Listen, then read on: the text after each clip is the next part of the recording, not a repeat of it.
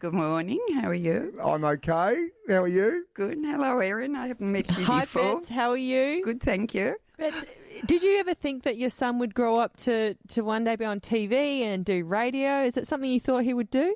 No, no, really amazing. He wasn't that talkative.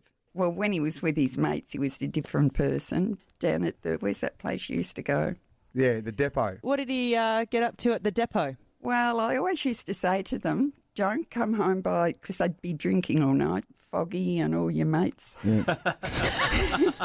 I'd pick you up no matter what time it was. So it was always like three a.m. I'd get a call, "Will you come and pick me up?" And then I'd be dropping them all home individually, and they still do that whenever they're in Melbourne. And I even remember when I'd moved to Adelaide, Foggy rang you once from Melbourne, didn't he? Because they were watching the footy and they ran out of beer. The AFL Grand Final. yeah, and what happened?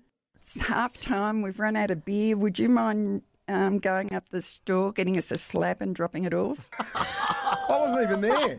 Mum, to be honest, tell Aaron, I, I, I was a good young boy. I didn't give you any trouble, did I? Oh, all the lies you used to tell. What lies? Oh, going down the cricket club or something and Yeah. hanging out with them. And um, later on, he'd tell me, when you thought we were here, we were down the creek drinking. Like, hang on. Basically, he had all the proper behaviours you would have for an aspiring, hopefully one day AFL player.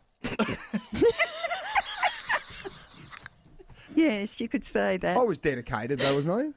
he was always in mischief, always in mischief. I was was I a good student? Huh?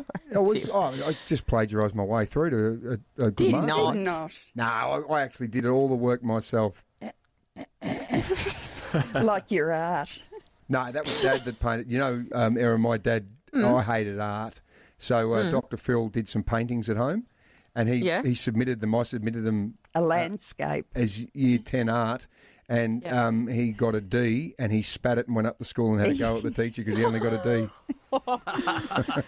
Actually, um, Amy, my sister, was really, really good at art, something I wasn't really good at. Yeah. I I don't actually know what the essay was about, but it was basically trying to take away the stereotype of women. So she put plaster mold from my, um, just under my chest down, all the way to my toes. Yeah. But what she didn't do was put Vaseline before the plast stuff. So Yeah. ripping it off, I got a full wax from my stomach down. So she had this plastered doll with her legs bent. Right. And she put a vacuum between the legs, like, you know, we give birth to vacuums, women. Uh, she got full A's, full credits, and I got a full bikini wax. Was the, the vacuum cleaner on its normal cycle or was it on reverse? I think you're doing year 12 biology.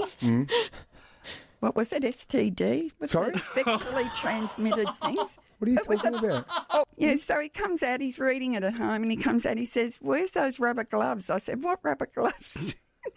he said, The ones you do the washing with. I said, What do you want them for? He said, Oh, there's all stains on this book. I don't want to touch the pages. Yeah, right. I got Moving an A on. plus, but I failed the prac. you know, you saying about me being an inappropriate parent at times. I can tell you where I learnt it from. Well, where? Hmm? When I was 16 my mum smuggled me into a nightclub to go and see the Village People. well, yeah. Actually, um, I've heard a rumour that so does your favourite child. Is that true? You, you love your kids equally, but the first one is always different because, you know, you, you haven't had that experience before. You've got all your time. I always say with Mark, I have more interest with him. We love the sport, the football, the music, the concerts, and my daughter's different. Listen, Erin, Bet's just admitted to then that she actually neglected her second child completely. No photos, nothing recorded of her. In fact, my sister does not exist in any way possible beyond being in a person. Don't there is no believe that. evidence of her. What's that saying they always say? The first child always wants to rule the world, and the second one always wants to change the world. And I think Yep. that applies to them Jesus. True. Where'd you read Very that from? true. On the back of a bumper sticker. on the back of the fantails thing. Eh, Bets, thanks for coming in. Okay, thank you.